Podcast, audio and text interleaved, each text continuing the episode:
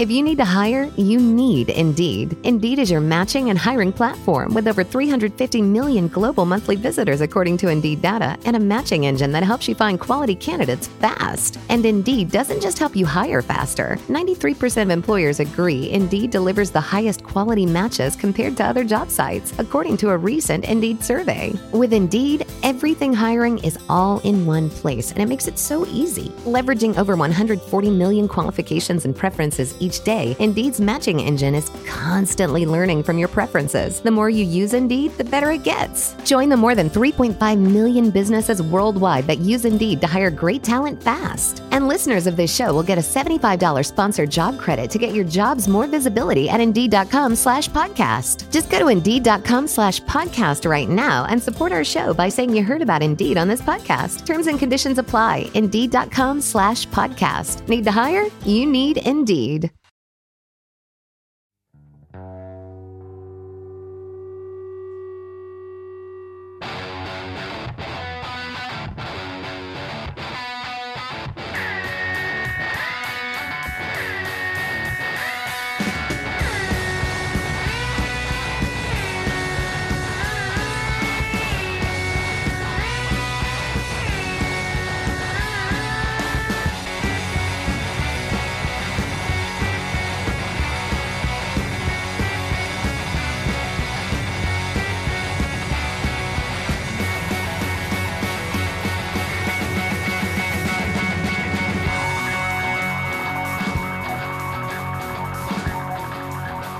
Welcome back to part two of the Unsung Emergency mixtape. Emergency mixtape, yeah. Split, whatever.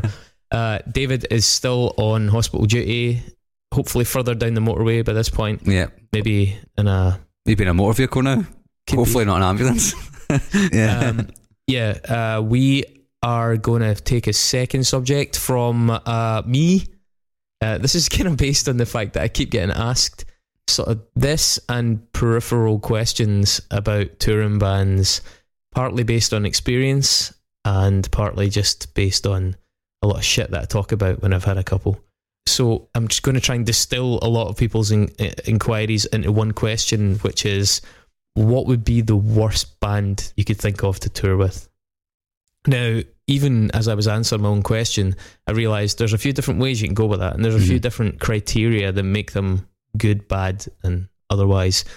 The you've got like mental, like head cases. yeah, just fucking idiots. Y- you've got assholes. You've got tiresome motherfuckers, and you've got boring motherfuckers. Mhm. Uh, so, yeah, Mark, any jump out to you initially? Morrissey.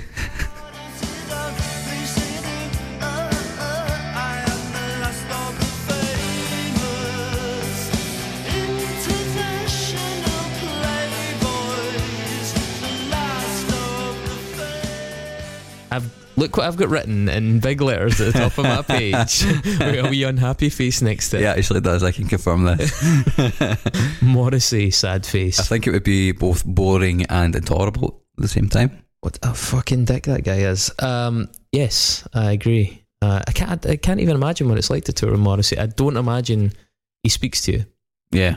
Eh, but that's probably the best part of it. Yeah. maybe maybe it'd be quite good to tour with it and think about it.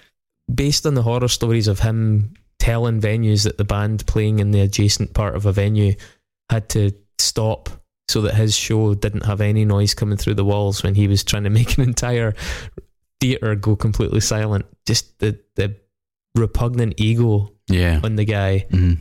That's before you even consider his plentiful, nefarious political views and stances on things. Oh boy. Oh boy. He just sounds like such hard work. Yeah, it does. It sounds like uh, it, it sounds like your like your racist granddad, doesn't he? Really? Does he have any kids? No. I think he's like also quite asexual too, isn't he? Well, there you go. Someone's been spared. A racist granddad. Um, well, so I kind of put a few down, right? And I've I've got previous in this, all right. So I did a little bit of driving um, as like a well, a road manager, tour manager, and just driver for a few groups, and had interesting experiences uh, that would fall into a few of the different categories. One of the memories I've got that is stays with me the most was when my band uh, decided to do a joint tour. And joint tours are a weird thing. Joint headline tours. Mhm. You're often in the same vehicle, splitting the costs. It makes sense in some ways, but it doesn't make sense in other ways because you get half the guarantees. And very rarely are the guarantees doubled. You know, Mhm. Uh, it's like if you go away and play a show, let's say hypothetically, you get 250 bucks for a show. If you go away with two bands, you very rarely get 500 bucks. It's like, okay, maybe we'll push it to three. So Yeah, you're now yeah. getting 150. so things are a little bit tighter anyway on those tours usually. Uh, you're cramming into spaces with more people. You've got more pe- more cats to try and herd into the van. More people to try and get out of their bed in the morning. More people disappearing just as you're about to leave for a piss, and more people disappearing to get a coffee. More people standing outside smoking when you're trying to unload the stuff. Just there's a lot of ways that that can really get on your nerves. Um, now I have some very good friends that I've played with, and bless these folk. They're really nice people. I, I think, in fact, maybe one of these guys maybe even listens to this podcast. So we're not going to call his band their, their actual name. We're going to simply refer to them instead as Gothenburg Six, um, and that'll have some significance for anyone that knows what I'm talking about. But uh, this band, they're English, swell guys. We travelled around France and Spain with those guys, and one of the advantages of travelling around France and Spain when you're on a small tour, uh, as we had in the rider, was like, look, if we're in your town, please can we try something that's from your town? Don't spend a lot of money, but we love to taste the local culture. We love to like see what you're all about. So we would turn up at venues, and people would put a lot of effort into like the dinners or sourcing the dinners that we were, they were going to take us somewhere to let us try like a you know even something like a creperie or something like that. Like this place makes the best in town. You really, and that was amazing. That was like one of the nicest things about those tours. You really. You, you you had a, a guy on the inside or a girl on the inside that would show you something from their town or let you taste something from their region that was like particularly good. And obviously, when you're in places like uh, Bordeaux, you know, the fucking wine was unbelievable. So we're getting all these things. We toured with these guys, and oh my god, every night they, they were like basically wanting like a Wetherspoons. So it was Mhm. like you turn up and somebody put out like a baked camembert with like garlic cloves pushed into it and some like fresh local crusty bread and then like mushrooms that had been picked and baked into this like weird pastry thing and you're like wow this looks amazing and they would just have these weird screwed up faces on anywhere we can get some egg and chips. Kind of vibe. And you're like oh my fucking god. Look at this stuff. This is amazing. This is so exciting. Try it.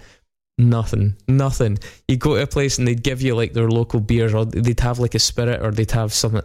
Uh, they just they go to the van and get their cans of carling or like if they get if we went to a, a supermarket it'd be like Heineken or something generic something safe you know? Mhm. and it, we started to ask around at the venues. We're like is this like a, a national thing? They were like uh "Uh, no with with the English bands this always seems to happen you know they, we put out the the food and uh, they just uh, they want to go to the Carrefour and just get uh, the Heineken and and a Findus crispy pancakes. Uh, it, it was really fucking odd and incredibly infuriating. We found ourselves really apologising. And the, the guys didn't mean it. The guys are great guys, but they they just had no sense of adventure.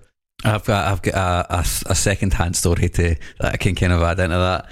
Uh, so my flatmate who listens to this podcast, his name is Craig, and he's in a band called Revulsion, who are very very good, and they just come back from a tour of Europe. At the time of recording, it's the start of the end of June, and they were away at the end of May. So very recently, and they were playing in France with a I wouldn't say a well known hardcore band, but a, a hardcore band that are definitely on the rise just now from America. They're all vegan and straight edge. That's the kind of band that you can. Okay, this is this is jumping ahead to one of my topics. So yeah, uh, and as a side note on this tour, he was asked by the drum, he was asked by one of the guitar players in this band, "Hey man, do you think you'd ever play drums for us?" He's like, he's like, "Yes, mate, I would, but I love beer too much." and he was like, "Fair," uh, but uh, he's a vegetarian, and a couple of guys in the band are vegan, and a couple of guys are not. And uh, these these French people went to really great lengths to to make vegetarian food for them. But they used butter to cook it. So obviously Yeah. vegetarian. And Yeah. like apparently all the vegans were absolutely fucking raging and Craig's just sitting there at the back going, "Huh." we, had a we played in the, the south of France in a, in a in a town that we call Fréjus. Mhm. Uh, which apparently people are like, how the fuck did you find the venue in Fréjus? Well, that is one of the most harrowing stories of my life, and that is for another time. But uh, one aspect of that is that again, our drummer was vegan, and like he was only just leaving raw veganism. Like Mhm. we managed to Really? persuade him to start letting us cook lentils for him, you know. and um, he got some great food in that tour. But we turned up in Fréjus and we did the sound check and stuff. And the, the night, the whole night was an ins- like a total debacle. Like it would take me about an hour to tell you about about it all. But one of them was we sat down, we're just so hungry, and they emptied a carrier bag of like microwave frozen dinners that all had like a little sticker on them saying two euros, and we're like, oh my god, what's this shit? And they, they gave him this one that said rabbit, and we were like, no, no, uh, ve- vegan, vegan, and and they were like, yeah, it's rabbit. They were like, like what? And they're like, beef, beef, chicken, chicken. Rabbit for the vegan. what the fuck are you talking about? And so many of these like little towns we would go and they, they just the whole concept seemed quite alien. And yeah, there you go. Hadn't quite penetrated. Talking of which, one of the bands I wrote in my list is Earth Crisis. Earth Crisis would be like the worst. Fuck me. It'd be the Imagine worst, touring with a band like Earth Crisis. Imagine, Oh. oh, he's doing his thing again. Oh my God. Be like when your dad starts talking about homosexuals or something. oh, I gotta just get a rest. Fuck's sake. Another night. It's a fucking Oh, 14th day of the tour and. I'm still talking about this shit. Just tell the DJ to start putting something on again, man. Um, but Turn his mic off between songs, it's fine. Earth Crisis, man. Imagine listening to that fucking sanctimonious bullshit. Like, guys, can we get through one gig where we don't talk about abortion? Is that okay? Can we just not talk about abortion tonight or veganism? And can we ha- not have you looking at the back of everything that the crowd are drinking? and just, yeah, I, I couldn't, I couldn't fucking deal with that. And I had very good friends with vegans and toured with vegans, and they're great. They're fucking really accommodating and really appreciative, especially when people go to the effort. But you just know that other people, it's a fucking it's a club with which to Yeah. beat their hosts. And it's just I've seen it like we've seen it at gigs where people are like, dude, come on, we'll fix this. We'll go and get you something. Like that night, it's like we went and got him something. He didn't like give Didn't starve. shit. But Yeah. I've been around people that have just caused such a scene, and you're like, come on, man. Well, one of our own's a vegan, so we know they're on. I know, I warned him. In fact, talking to him, he has sent us in a voice note. So, well, we see what David has to I contribute. will to. see what he's saying. Hopefully, it's something about veganism.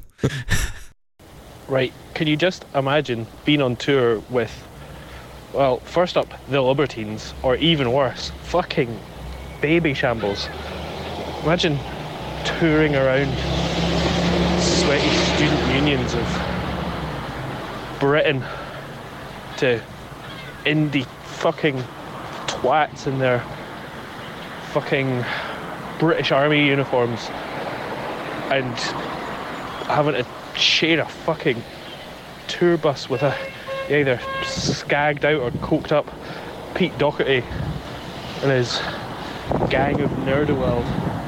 And then you actually have to go and fucking listen to the music as well.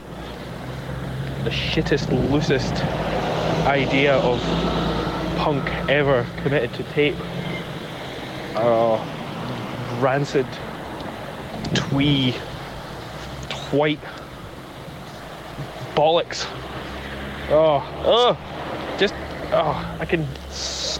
If you see that, I mean, he's probably no better now. Um, I saw that photo of Pete Doherty in Margate having eaten like a 45 piece mega breakfast, which included burgers and chips, and he did it in like 20 minutes. I mean, I can just imagine the entire tour smelling of Pete Doherty's heroin and bacon sarny farts. Oh, anyway, I can't think of anything worse than that.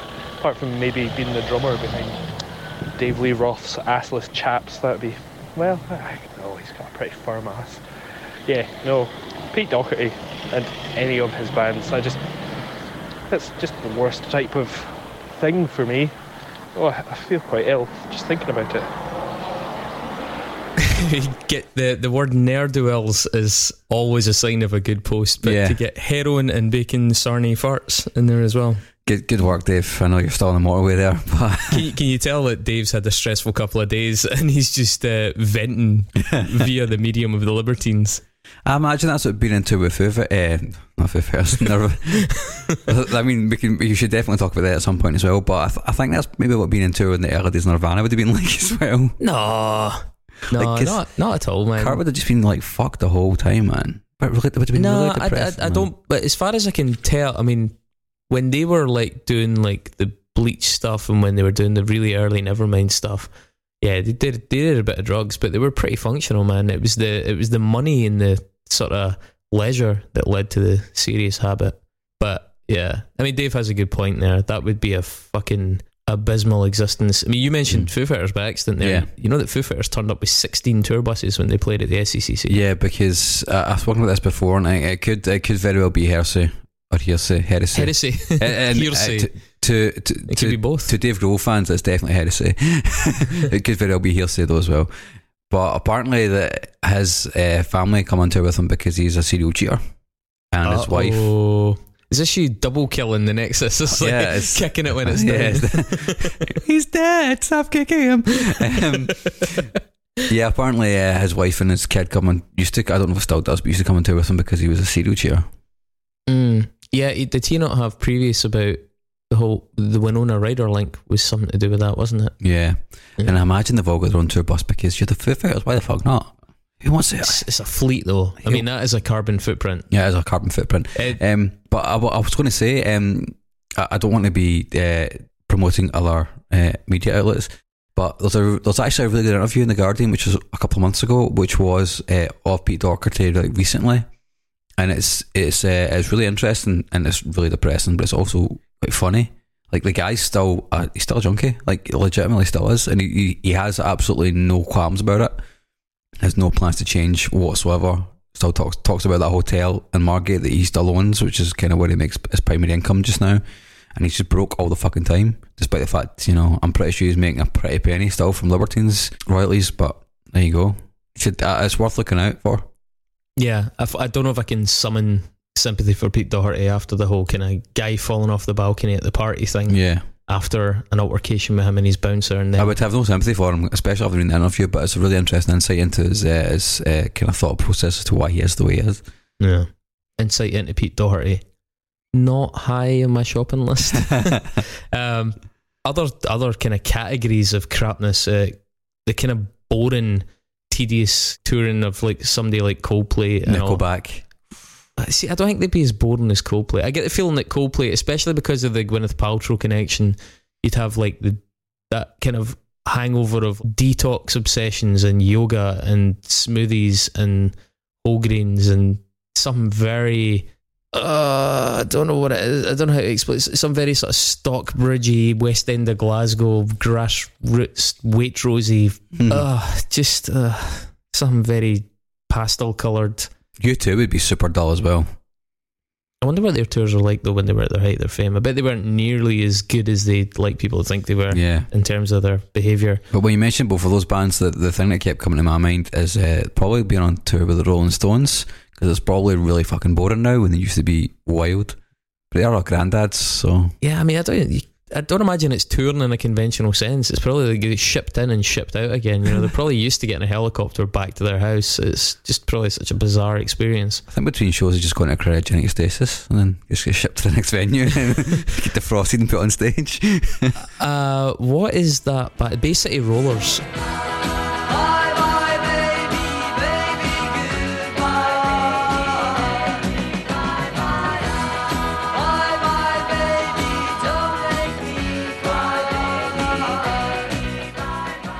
I know the guy that was the tour manager for them, and they fucking hate each other. yeah, I think you told the story way back at the very start of the podcast. Yeah. So people who have never listened to the first few episodes, Early episodes, this yeah. is a good, this is a good story. like he did so apparently they were about to go on uh, on stage and they used to just fuck each other over so one guy was like oh when are we on stage guys and they were like oh we're it's all right we're not on for another five or ten minutes he's like oh have I got time to go for a piss they were like yeah go for it then as soon as the guy left to go for a piss he went on stage and just stood there for ages with the crowd like booing and stuff and then the guy runs out still zipping up his fly fucking dicks fucking dicks fuck's sake um, yeah, bands that like Faith No More, maybe back when they hated each other as well. That would be pretty garbage. Who else hated each other? Guns and Roses. Guns and Roses. That'd be bullshit. Yeah, that'd be bullshit for a lot of reasons. Mhm. Um, I feel like touring, like I, at first I thought touring with Shellac would be good, but and I've met them actually backstage, and they're nice people.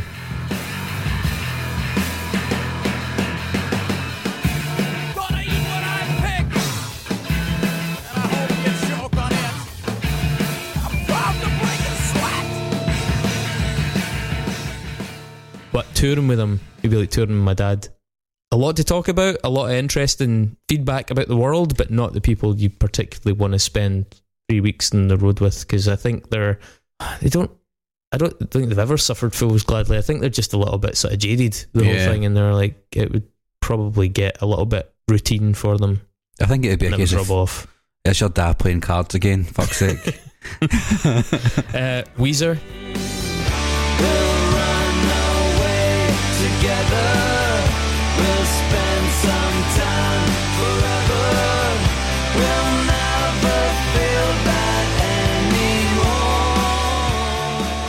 yes, I think that'd be monumentally boring. I think Oh, that'd be the dullest tour on earth. I think that would be one of those tours where the headline band you just never see them or meet them. You Oh, said uh, that yeah, about your yeah, friend's mhm, band, yeah, yeah, and it's mhm. like not being able to, all those stories, but not being able to look at Rivers in the eye, and the you know, but I had, I had friends as well that played a bunch of shows with um, Snow Patrol, and despite being invited by Snow Patrol to play the shows, That- and they weren't allowed into the area of the backstage by the management, you know that Snow Patrol were. in I've heard that happen quite a lot actually. I'm Yeah. not surprised by that at all. It's really strange.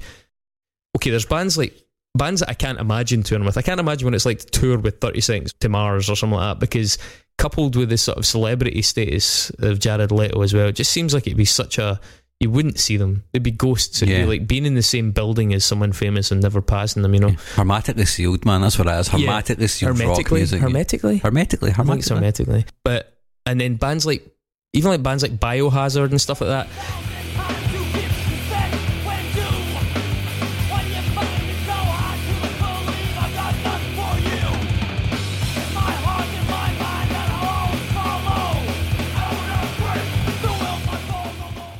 The, the kind of touring with a bunch of guys that are that macho, I can't really Yeah. picture what it's like. The smells and the atmosphere and the, the, the conversation. Like, what did, what did Biohazard talk about backstage? Yeah, they talk about politics. like they, They probably don't talk anymore. Just like I'm going for coffee. so yeah, that that really I can't quite picture that. Black metal bands. I think right. So this this was a category that really stuck out to me. Right. So I remember my flatmate had actually toured with the band Dark Funeral, Yeah, and he saying, said yeah. that was an extremely odd experience considering. This, the crowd were throwing lit candles at them before during their set, uh, but like, what the fuck are those bands like? like? I mean, I mean, not the pretend ones, but the really the guys that take it seriously. What are they like off stage? When they're backstage and they're trying to put a bit of cheese and ham on a bit of bread, like uh, how does that work if you're in a black metal band and you're you're like covered in makeup in the midst of a ceremony? And really invested in this the Satanism of the, the occasion? This bread, this bread is too small. Does that work? It's like I have to fold, I have to fold the ham to go. Uh, it just breaks my hand. How, how did Gwar go for a piss before they go on stage? Like, Gwar seemed like a lot of fun, man. Oh no, they seem Like, great, yeah. but when you go, when you're that invested in the thing, when like, how do you just go through the routine bullshit that you do before you go on stage? Like, because anyone that's in a band, Got to the pre-stage piss. Well, the other thing I was going to say, almost everybody that's in a band that tours knows they need a jobby before they go on stage, right? I've, I've never been in that situation myself. It's always a piss for me. Nah, if you if you've just driven like seven hours across suppose, Germany, yeah.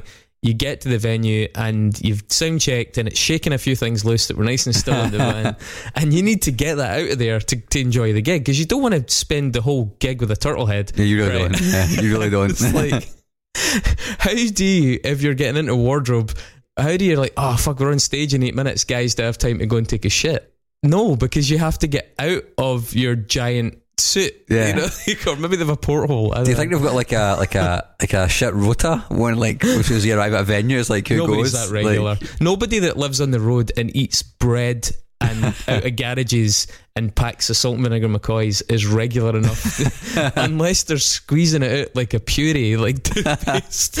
imagine it happening though, because like it'd be one of those situations where you'd be so bagged up from eating all that all that like fucking service station bread and shit that you'd have to like take a shit because you would be able to fucking zip up your costume because your stomach would be so distended you'd ha- like, you'd fucking have to. Do you know what I mean? Oh, it's vile. Uh, maybe they just wear nappies. maybe. I mean, the Rolling Stones almost certainly wear Yeah, maybe, now. maybe you just don't have bowels anymore. I tell you one thing though, it's one great, great reason to tour in Europe. Service station food is like restaurant food here. no, no joke, man. We, when we crossed the border, uh, we went into Switzerland, then we went into Italy, And the food on that journey was honestly uh, unbelievable. The same in Latvia as well, man. Like It's crazy. A couple of places in Latvia when we were like where I was staying, my friend's family on a, a beach house. It was like an hour hour outside of Riga. And uh, like yeah, there's just service stations there, man. It's like a supermarket and a restaurant and a service station. Like what? just incredible. How- Even the, how- the sandwiches and stuff are just Yeah. amazing. Like they're they're absolutely brilliant. So yeah, touring in Europe is nothing like touring in service station touring in Britain. Mm. Like in traveling up and down the M6, getting stuck stuck at Birmingham. Oh, it's Greggs again. Fuck. it's certainly a, a world away from getting trapped uh, in rows and rows of sunflowers uh, off the west coast of France. You know, it's just Yeah. Speaking of tour food, uh, I need to give a shout out to Make That Take Records because Kenny, his partner, makes the best fucking veggie vegan chili that I've ever had in my entire life, and I'm not even veggie or vegan. It's fucking dynamite. are we taking sponsorship now? I didn't realize this. Kenny, you better be subscribing. Hope he's listening. He's probably not listening. Deacon might be listening. I don't know if he will be. Um, yeah, but I mean, on that black metal theme and talking about service stations, how the fuck does Gaahl go into a service station and ask for like a bag of crisps? How socially maladjusted are these people that are super into their like extreme metal and their their personas are so devolved into these characters where everybody plays along with it live, especially if they're big earners. You know, everyone humours them. What happens if they get to like Swindon and they need to just go into the Esso to get a can of Diet Fanta or something like that? Like, like how does somebody from Gorgoroth go up to the counter and ask the woman for a packet of Rizla? Like, how how does that work? The humor, like, because I've been with maladjusted people on tour, speaking from experience, is no fucking fun. And having to stand there and cringe and want the ground to swallow you up at the counter as some social retard tries to buy the most fundamental item from behind the glass panel. It's just horrendous. Like, how does the wee woman behind the thing react? Well, you know, he's just sh- he's shuffling in with his, his fucking trucker cap on and his joggies. Do you know what I mean? Like, he looks like a regular no guy. way. Not Like, of the, not of their true black metal. That is the point. it's real. They never. They it's not. They're not in character. We covered this. this is them. That is their life. They believe in Satan. right. They are. And I guess like the last category, the obvious category is mad bastards. mad bastards. Yeah, Being on tour with mad bastards. I mean, obvious ones. the. Bronx. Apparently, the Bronx are fucking like Right. well into So it, the man. Bronx. Yeah, don't think I'm alive. Ten footsteps, another outcast screaming alone. God help me, give me what you want, give me what you need, take it all. Uh, the Bronx, Mastodon, and Converge toured together, and Like, Matt seems like he's a live wire man. Uh, there's Like, there's a lot of marching powder happening there. Not, yeah, not for everyone, I might add, but definitely for the drummer from Mastodon, if you've ever listened to them. yeah. um, yeah, so I think they have their moments. Yeah. Um, but yeah, I mean, but they seem like good natured moments though. So they might be mad bastards, but they're good natured mad bastards. What about just bastards? Like, what, what was it? What would it be like being on tour with like Motley Crue? Uh, have you read the dirt? I've not read The Dirt. No, I did watch the absolute travesty of a hagiography that is that film. Nothing like that. Um, it, it does paint them in a, a really bad way. They No. wrote it themselves. But the thing about The Dirt is, man, they approved it. So Well, they wrote about- it themselves as well. Think about Oh, the a film, shit film, that they yeah. weren't allowed to write in the dirt. Like there, there are so many like fables from roadies and things of Mhm. like pushing girls out of cars Yeah, at the A and E thing that weren't breathing because you know I'm not I'm not saying this I think that's actually in the dirt. specifically about Motley Crue, but there's there's a lot of shit there about you know the stuff they got up to that wasn't allowed in that because that is yeah that's edgy, but they knew they were going to benefit Yeah. from it because it, it gave them a sense of notoriety. But That's what I was going to say. Like, if you've ever read the dirt, then you realise it would be definitely horrible people to be on tour with. They would be like, you'd just be like, awful, what the fuck is your problem? Like, awful. Why are you such an asshole? I mean, You if know? you've ever read The Informers by Bret Easton Ellis, I think that's kind of largely inspired by that 80s Mhm. metal scene and like the, the excesses behind it. Imagine just being around that shit all the time. Although I'd imagine the part of the problem is that everybody just looked the other way, I guess. and everybody was doing it as well. Like, if you're moving in those circles, and all the bands were doing the same thing. Not quite as nefarious, but probably more annoying. And, and maybe in keeping with Dave's choice, uh, the Libertines would be The View.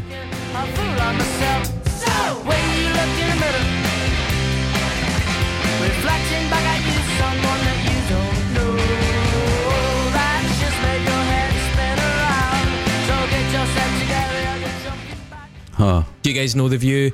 Hopefully you don't, but if you know The View, they're Scotland's most forgettable export. Uh, this kind of like denimy indie snotty band that did way too many drugs, got way too successful, inspired a lot of really fucking shit little guys to follow them, um, and just were obnoxious little pricks. And Still going. somehow, but they're they're still going in that sort of semi-tragic way of taking Mm-hmm. crap gigs from like Music News Scotland and Yeah.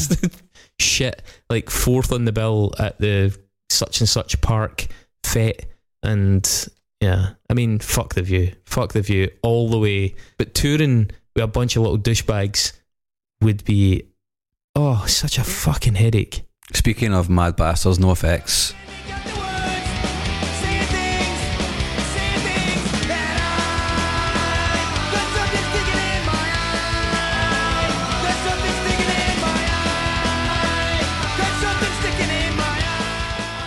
They Um, bad bastards Yeah, so it's actually really interesting, man. But uh, the way that it kind of panned out uh, for them, like, so when when NoFX were getting when they're um, when Fat Mike started Fat Wreck, and when they were kind of growing in profile, like throughout the eighties and most of the and most of the nineties as well, actually, like Fat Mike was like completely like didn't drink, didn't do drugs. And then when they'd finally made, he's a he's multi-millionaire now because he's got Fat Wreck and NoFX. I mean, they've never been a major label, but like he's obviously um, made a fair amount of money off of touring like an absolute bastard for the past 30 years. He's now just fucked up all the time. He's just like, Really? yeah, he's like, he's always, I think he, he's posting on Instagram, like, I think maybe about this time last year about how he was like, he'd had to, he just went to rehab for like his fucking, his pill problem. But he's he's always drunk, man. I, I, the whole with him now is like the only but place. like opioid type pill problem No, like yeah, yeah, fucking ecstasy and all that. Like take, Oh, right, take all the okay. time. Um, and it's really weird because when he was sober, like uh, Melvin, who's a guitar player, he's always been a total riot. Um, the drummer, Smelly, smelly yeah, you can tell. the- You can tell. You can tell they're all kids when they started this band, right? Um, his name's Eric, uh, but I fucking hate that band even more now he was he was um, like a huge, huge heroin addict, and like he had to leave the band and go to rehab, and now he's been completely straight, Smelly the like, junkie like twenty years. from the worst CBBC show. Exactly, yeah. but yeah, like being on tour with them back then was probably terrible because they were like three of them are nuts, and Fat Mike was just like probably like really difficult to be around because he was so singularly focused But on making the band though- a thing. What was what was the guitarist called? Eric Melvin So Melvin the guitarist, Fat Mike, and Smelly the junkie. and El Jefe, the, the other guitar player. oh my goodness! Uh, and now Eric, it's now just uh, it's just Melvin and Fat Mike who are just fucked up all the time now, and it just seems like it'd be even worse. And the running joke they always talk about, they even get a song about it called sixty percent. It's like they only ever give sixty percent live because they don't give a fuck anymore because they're just making money now, which is fair. But I think it's fair enough because they've been doing it for so long. It's like, nah, whatever. He's, Uh, put, he's put his daughters into college and all that shit. Do you know what I mean? So yeah, and they never compromised once. So I, I respect that in a lot of ways. Like, never sold out. Even even like the biggest contemporary band, I guess you could say, which were close to them, is probably Rancid, and they eventually went to a major label. Never did it. So I, I I respect that, but as a human being, I have no time for them whatsoever. it's that on one hand, and then the fact they were really crap on the other hand. Yeah, I mean, the fact that I think that's probably another thing. I think it feels as though he's probably like in some level pulled the wool over a lot of people's eyes because it's like, well, I'm not even that good a songwriter. No, it's not. Yeah. you, yeah, you're absolutely correct.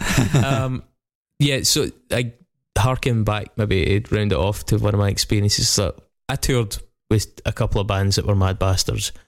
People I really like, but mad bastards, and people that I just needed a little break from after the tours.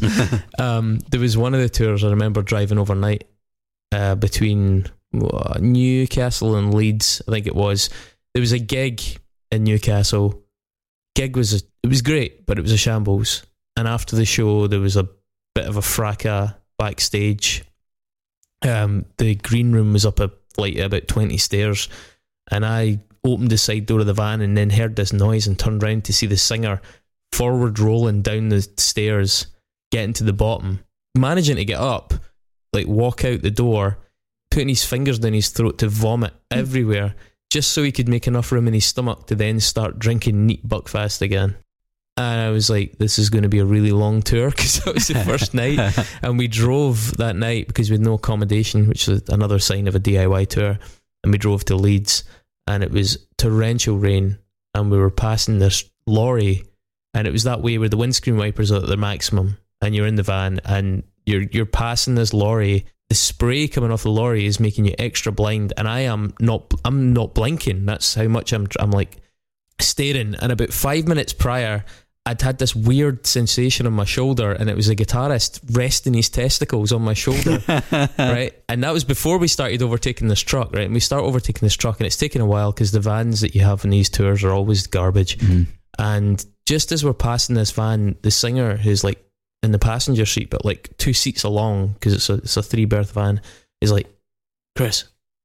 I'm like, not not the now, man, not the now, Chris.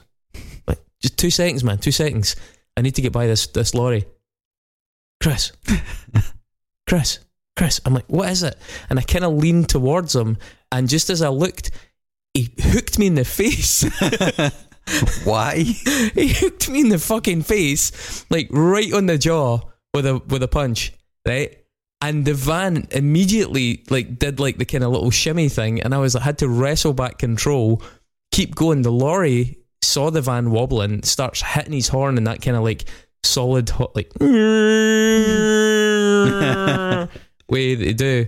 I get by the lorry, immediately pull in in front of it, and then pull into the hard shoulder. The lorry honks again, get out the van, and the other guys by this point have rapidly sobered up. They jumped out the van and had to restrain me from grabbing this guy.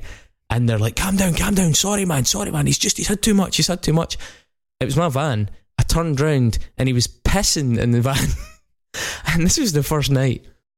Tours like that have literally taken years off my life. Like, I guarantee it. Like, I'm, No be- I'm, man. I'm already beyond middle aged because of those tours.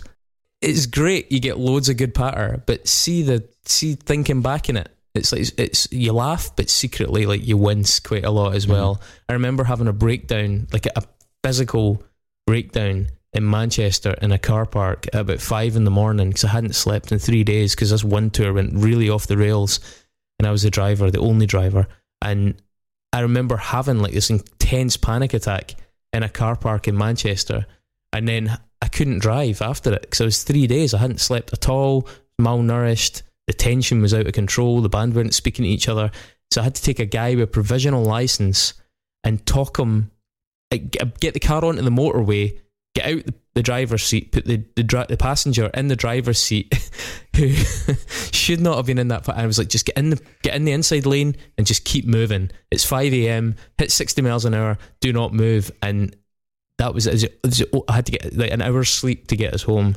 While that guy was doing that, it was horrendous. So yeah, there's a lot of ways to tour. There's a lot of shit people to tour with. A lot of great people, majority of great people to tour with. But that mad bastards on a DIY tour where you don't have like a hotel room where you can get some space, you don't have any ability to segregate yourself from the, the idiots. That's that's hard going. If you're if you're the sensible one in the band, that is really hard going. It's something I learned quite quickly. I haven't toured as much as you, but I've, I've done a couple over the course of my life, and that's something I learned quite quickly. Is that sometimes you just need to fuck off yourself and get space, man. And I think I think a lot of people in bands don't do that. You know what I mean? Like, so the situation you're in, like, there's there's probably a reason that band's not talking to each other. It's because they're they're doing this thing which is completely unnatural. They're spending like the, all of their time together, which is just not a human thing. Maybe certain things could be avoided if people, you know, went and just decompressed for a bit and came back. You know, Uh, the problem is, as a driver, you don't really always get that. As a driver or a tour manager, you can't just fuck off. Uh, yeah, you- I, to- I totally get what you mean, but I think as a, from, as from a their bass point player, of view, you know, yeah. as a bass player, you can put on some noise cancelling headphones, Yeah. pull up your hood, and stick your head into a Mhm. tablet or your phone or whatever in the back seat of the van. That's great, and people do that, and they, they do need a bit of space. But as the as a sober guy or the the TM, you, you can't. Mhm, yeah, you totally can. You're it right. takes a lot of restraint. It really does. Yeah. So there you go. Crap people to tour with. 101. 101. Don't, Um, don't do it, kids. Just give up music now. yeah. Go into something prop. Well, if you are going to do music, do like jazz or folk because everything's subsidized and the people you'll tour with will be so fucking safe. The worst you'll get is a friction burn from a knitted jumper when someone hugs you too vigorously. Also, don't do it on your own because it's really depressing. Uh, Being Yeah. solo is, is fucking grim. yeah, we did ask Ben about that in the Blanck Mass interview. Yeah. Cool. Well, hope you enjoyed that split seven inch. We hopefully Dave will be back next week. Everything will be right as rain. Uh, we will be covering Public Enemy, Mm-hmm. and uh, yeah, I Yeah. don't know, Mark. Anything to add? Uh, just stay safe out there, kids. Stay off tour. Stay off tour. Stay away from the libertines. Stay away from the view, and stay away from anybody in a petrol station buying Rizla uh, holding a burning cross. Night night.